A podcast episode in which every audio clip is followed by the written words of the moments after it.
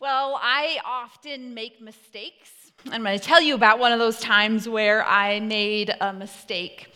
It was at my, I think it was the second funeral that I officiated at, and the family wanted me and the senior pastor to be part of the funeral. And so we did the service together at the church, and then we went to the graveside service, and I did the, the graveside service.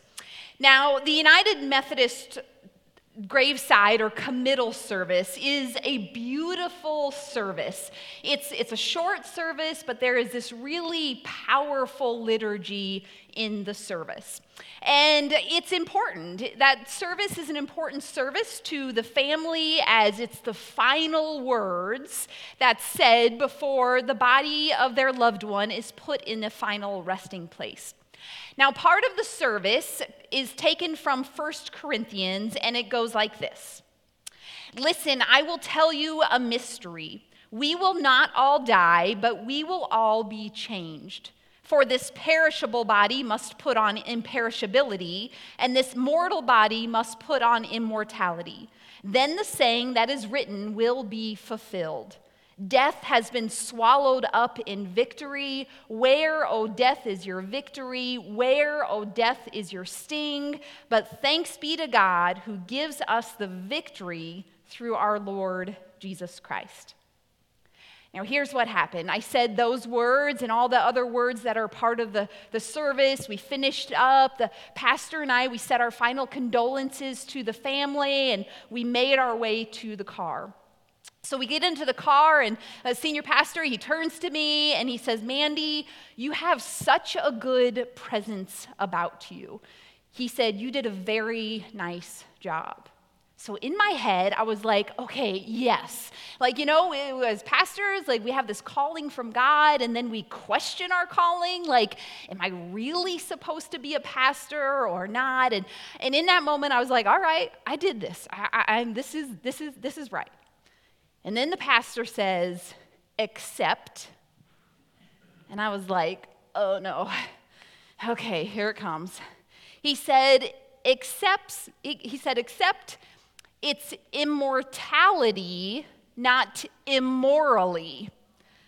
So instead of telling the family that their loved one had the ability to live forever and have eternal life, I told them that their loved one was in the state or quality of being immoral or wicked. Words matter, make a difference. Now, it was not the last time that I've mixed up words. I have, I speak in front of people and I have trouble with words. I mix up letters, I mix up words, I mix up numbers. And so I'm very intentional about my speaking, but I know that it happens. I know that I make mistakes. But that's just it. They are mistakes. It's not like I was trying to be hurtful to the family or being immoral myself. Now, I grew up learning that I was to love others. And the standard of Christian living I was taught was being nice, right? Loving one another. And for a long time, I thought that's all that I needed to do until I grew in my faith and I realized that that's not quite enough this last Wednesday, I, helped with our confirmation class, our eighth graders who are learning about their own faith. And they had some time on Wednesday to write their faith stories. And one of the prompts to help get them started was what was one of your experiences growing up that really impacted your faith? So I thought about that for myself. I had a lot of experiences growing up, but one time stood out to me. One moment was really form- formative to my faith. And it was the first time that I heard the story of King Solomon and the two mothers. So the story goes that God told young Solomon in a dream, He said, Solomon, ask for whatever you want, and I will give it to you kind of like a genie. Like we've, we've all thought of this, right? The genie gives three wishes, like ask for anything you want and it will be giving, given to you. It's kind of like that, except this was God and it was only one wish. So Solomon, Solomon thought, And he asked God for a discerning heart to help govern the people to discern right from wrong. Now, God was pretty pleased with his response. He, he didn't, Solomon didn't ask to live a long time or to have great wealth. He asked for wisdom. And so God gave him wisdom and health and wealth. So, Solomon's first act of using this great wisdom happened when two young women approached him. Now, they both had given birth and they both had these babies, and unfortunately, one of the babies died. And the two mothers claimed that the living baby was their own. So, this is how it goes. The king said, Solomon said, This one says, My son is alive and your son is dead. And the other one said, The other mother said, No, your son is dead and my son is alive. So Solomon said, Get me a sword.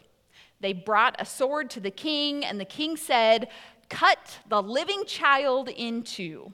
Give half to one woman and half to the other. Now, if I was the mother of the living child, I probably, I would have, I would have done, I would have fought for my child, uh, probably not really realizing that there was another way. I would have stood in front of the sword. I would have begged the king to trust me that I was the baby's mother. I wouldn't. I would do anything to not be separated from my child. But there was another way. So the scripture continues on. It says, Then the woman, whose son was still alive, said to the king, Please, your majesty, give her the living child. Please don't kill him. For she had great love for her son. But the other woman said, Well, if I can't have him, neither will you. Cut the child in half. So the king answered, Give the first woman the living newborn, don't kill him, she is his mother.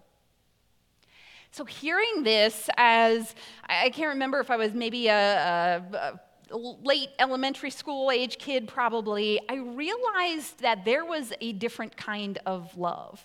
And it was not a love that was uh, to make me feel good kind of love. It was not a uh, I'm morally doing the right thing but rather a sacrifice. Like, I'm a good person, so I love, and that means sometimes giving up something that I want for the sake of another. And this mom, the mom of the living child, she sacrificed her own happiness to save someone else. Now, most of the time, we are like the other woman. We are, we resent it when someone gets something that we don't. We're, re, we, we're resentful. If, if I can't have it, then you can't either. Now, long before Jesus came, philosophers have been studying morals, right from wrong. Theologians try to understand morals through a relationship to our view to God. Now, if there is anything essential to our faith as followers of Christ more than love, I don't know what it is. But philosophers, other religions say that we should love. They say that we should be kind to one another. That is not unique to Christianity. So here's what we can agree on that we should love. God, uh, we should love God, we should love our neighbor as ourself. Those words are found in the Old Testament, those words are found in the New Testament. Jesus says that those are the greatest commandments. And we also read in Scripture that God is the very definition of love. So this is found in 1 John. It says, Dear friends, Let's love each other because love is from God, and everyone who loves is born from God and knows God. The person who doesn't love does not know God because God is love. This is how the love of God is revealed to us. God sent his only Son into the world so that we can live through him. This is love. It is not that we loved God but rather God that he loved us and sent his son as the sacrifice that deals with our sins. Dear friends, if God loved us this way, we also ought to love each other. No one has ever seen God. If we love each other, God remains in us, and his love is made perfect in us. If we know, if we love, we know God. If we believe in God, we will love God and we will love our neighbors. So, isn't that enough? Sometimes we, we say, like, well, if everybody would just love one another more, the whole world would be better, right? Everything would be right. Can it be that simple? And the answer, of course, is no, because we are complicated humans with our own minds and with our own experiences and our own interpretations. The problem is, is that we don't all agree on of what constitutes love. This is where our morals come in. Morals are what we think is right and wrong, and that's how we judge love. That's how we decide if, if I am being the loving one and the other side is not. So, Let's use a controversial topic to have this as an example. Now, there are a lot of controversial topics that we could choose from, but I've picked abortion. Now, note, a couple notes. First of all, if you have ever experienced an abortion or you are faced with that decision and you need a non judgmental, loving place to come for spiritual care, I am available. That is something that I am, please come talk to me. I am, I am saying that. Now, I want to use this as an example because I want to see if we can try to understand where each side is coming from. Now, here's where the second note comes from. This is not a black and white issue. There is so much room in the middle. But we know that there are some who are firmly on one of the two sides. So, for the sake of this example, we will say that there are two sides to this. Now, both sides, both sides, in the name of loving God and their neighbor, feel like they are loving and following what God desires. So, the pro life, those who are pro life, they are, are fighting for, for a life of a, of a living fetus, and they think that it's morally wrong to harm a life that has no voice. To, to those who are on this side, fighting is, in this way is showing love. That is what they are doing, showing love by fighting in this way. Now, for someone who is pro choice, now note pro choice does not mean pro abortion, it means the right for a woman to decide. Now, the people who are on this side find it morally wrong to force someone to do something to their body that may cause them to be harmed in some way. So, for the people who are on this side, standing up for women's rights is love. Now, is either side wrong for loving the way that they do? Not really. I mean, they are both showing compassion and love in a way that they feel is morally right.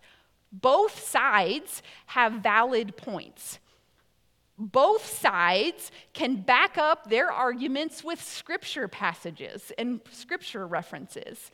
Both think that they are loving God and their neighbor, but it's based on their morals, what they believe is right and wrong from their own experiences. Now, I will say on my own faith journey, I have come to understand the other side by listening and learning and showing grace for situations that I have not personally experienced. Now, if you're curious about what the United Methodist Church says about abortion, uh, let me know, and I will happily share um, the United Methodist stance on this. Uh, there's kind of a current stance and a newly revised stance, and I will be happy to share that with you. So, we use this controversial topic as an example because there are loving and compassionate people on both sides. Now, we also recognize that there are people on both sides that are doing extreme harm with their words and actions by attacking the other side. So, when we have this kind of dilemma, when we are trying to decide who is right and who is wrong, we can turn to Jesus. Now, I'm not going to tell you the right way to think about this topic, but rather offer you a way to see it from a new perspective. Now, Jesus came and he talked about love like no one else. There were people talking about loving your neighbor and being kind to one another over and over again. But Jesus came and he talked about love like no one else. First of all, he, he said instead of an eye for an eye, he said if somebody slaps you on the, the right cheek, give them your left cheek. If somebody takes your shirt, go ahead and just give them your coat too. Then he said that we are to love our enemies. Now, that's a big difference from being kind to one another or loving our neighbors, loving God, being, but, but loving our enemies. So, how can we best show a love like this? I think there's three things that we can do. First of all, we can assume positive intent. Proverbs 19:11 says, "Insightful people restrain their anger. Their glory is to ignore an offense." Now, we have interactions all the time, in person, in social media, and there are a lot of chances for us to assume positive intent. Because a lot of times we assume otherwise. But if we start with all of our interactions by assuming a person has positive intent, that is a really powerful thing. And even if we know that people do not have a positive intent, it's probably about a 99% of the situation where we can ignore the offense as it says in Proverbs. Now, there are times where we, we shouldn't ignore an offense, we should stand up for whatever, but most of our interactions, we can do as the proverb says and ignore the offense. So, second thing that we can do to show love to our enemies is don't only have drama allies. Now, here's what a drama ally is. I had a drama ally at a job that I had once for a long time. I, I was a drama ally for, for many, many years. Now, drama allies are the person, maybe a coworker, maybe a friend, maybe a life group, maybe your spouse, maybe a neighbor. It's that person that you go to after a meeting or after you talk to an annoying coworker or after your spouse says something really dumb and you go to that person and you tell them what's happening and they respond to you with something like girl i can't believe they did that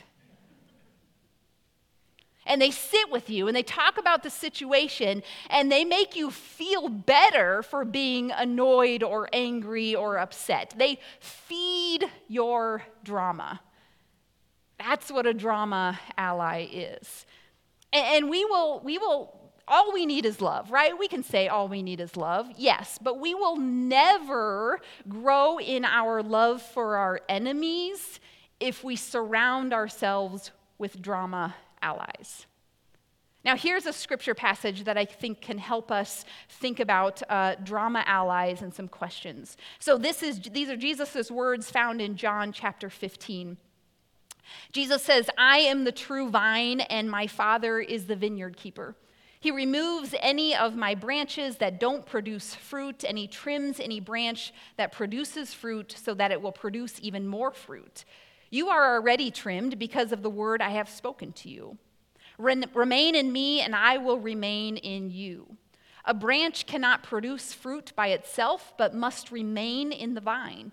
Likewise, you can't produce fruit unless you remain in me. Jesus says, I am the vine and you are the branches. If you remain in me and I in you, then you will produce much fruit. Without me, you can't do anything. As the Father loved me, I too have loved you. Remain in my love. If you keep my commandments, you will remain in my love, just as I kept my Father's commandments and remain in his love. I have said these things so that you that so that my joy will be in you and your joy will be complete. This is my commandment love each other just as I have loved you.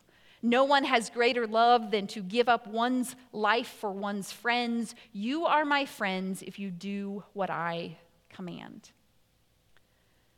So, here are the questions that we can ask if we are drama allies or if we have drama allies in our life. First of all, um, are you are, are people helping you produce fruit? Are, he, are people around you helping you grow? Are you surrounded by people in your life that will tell you not just what you want to hear, but tell you something to help you grow in your faith in Jesus, remembering the commandments that Jesus taught us to love our enemy. And the number two question are you producing fruit by helping others grow? Are you a drama ally for someone? Do you need to take a step back from that situation and help somebody else see another perspective. Now, if we want to be better at loving, really loving others, first, we should assume positive intent. Second, we should watch out for drama allies. And the most important thing we can do to truly love our enemies is move toward people not away from people who have different views than we do. Of course, if it's emotionally and physically safe.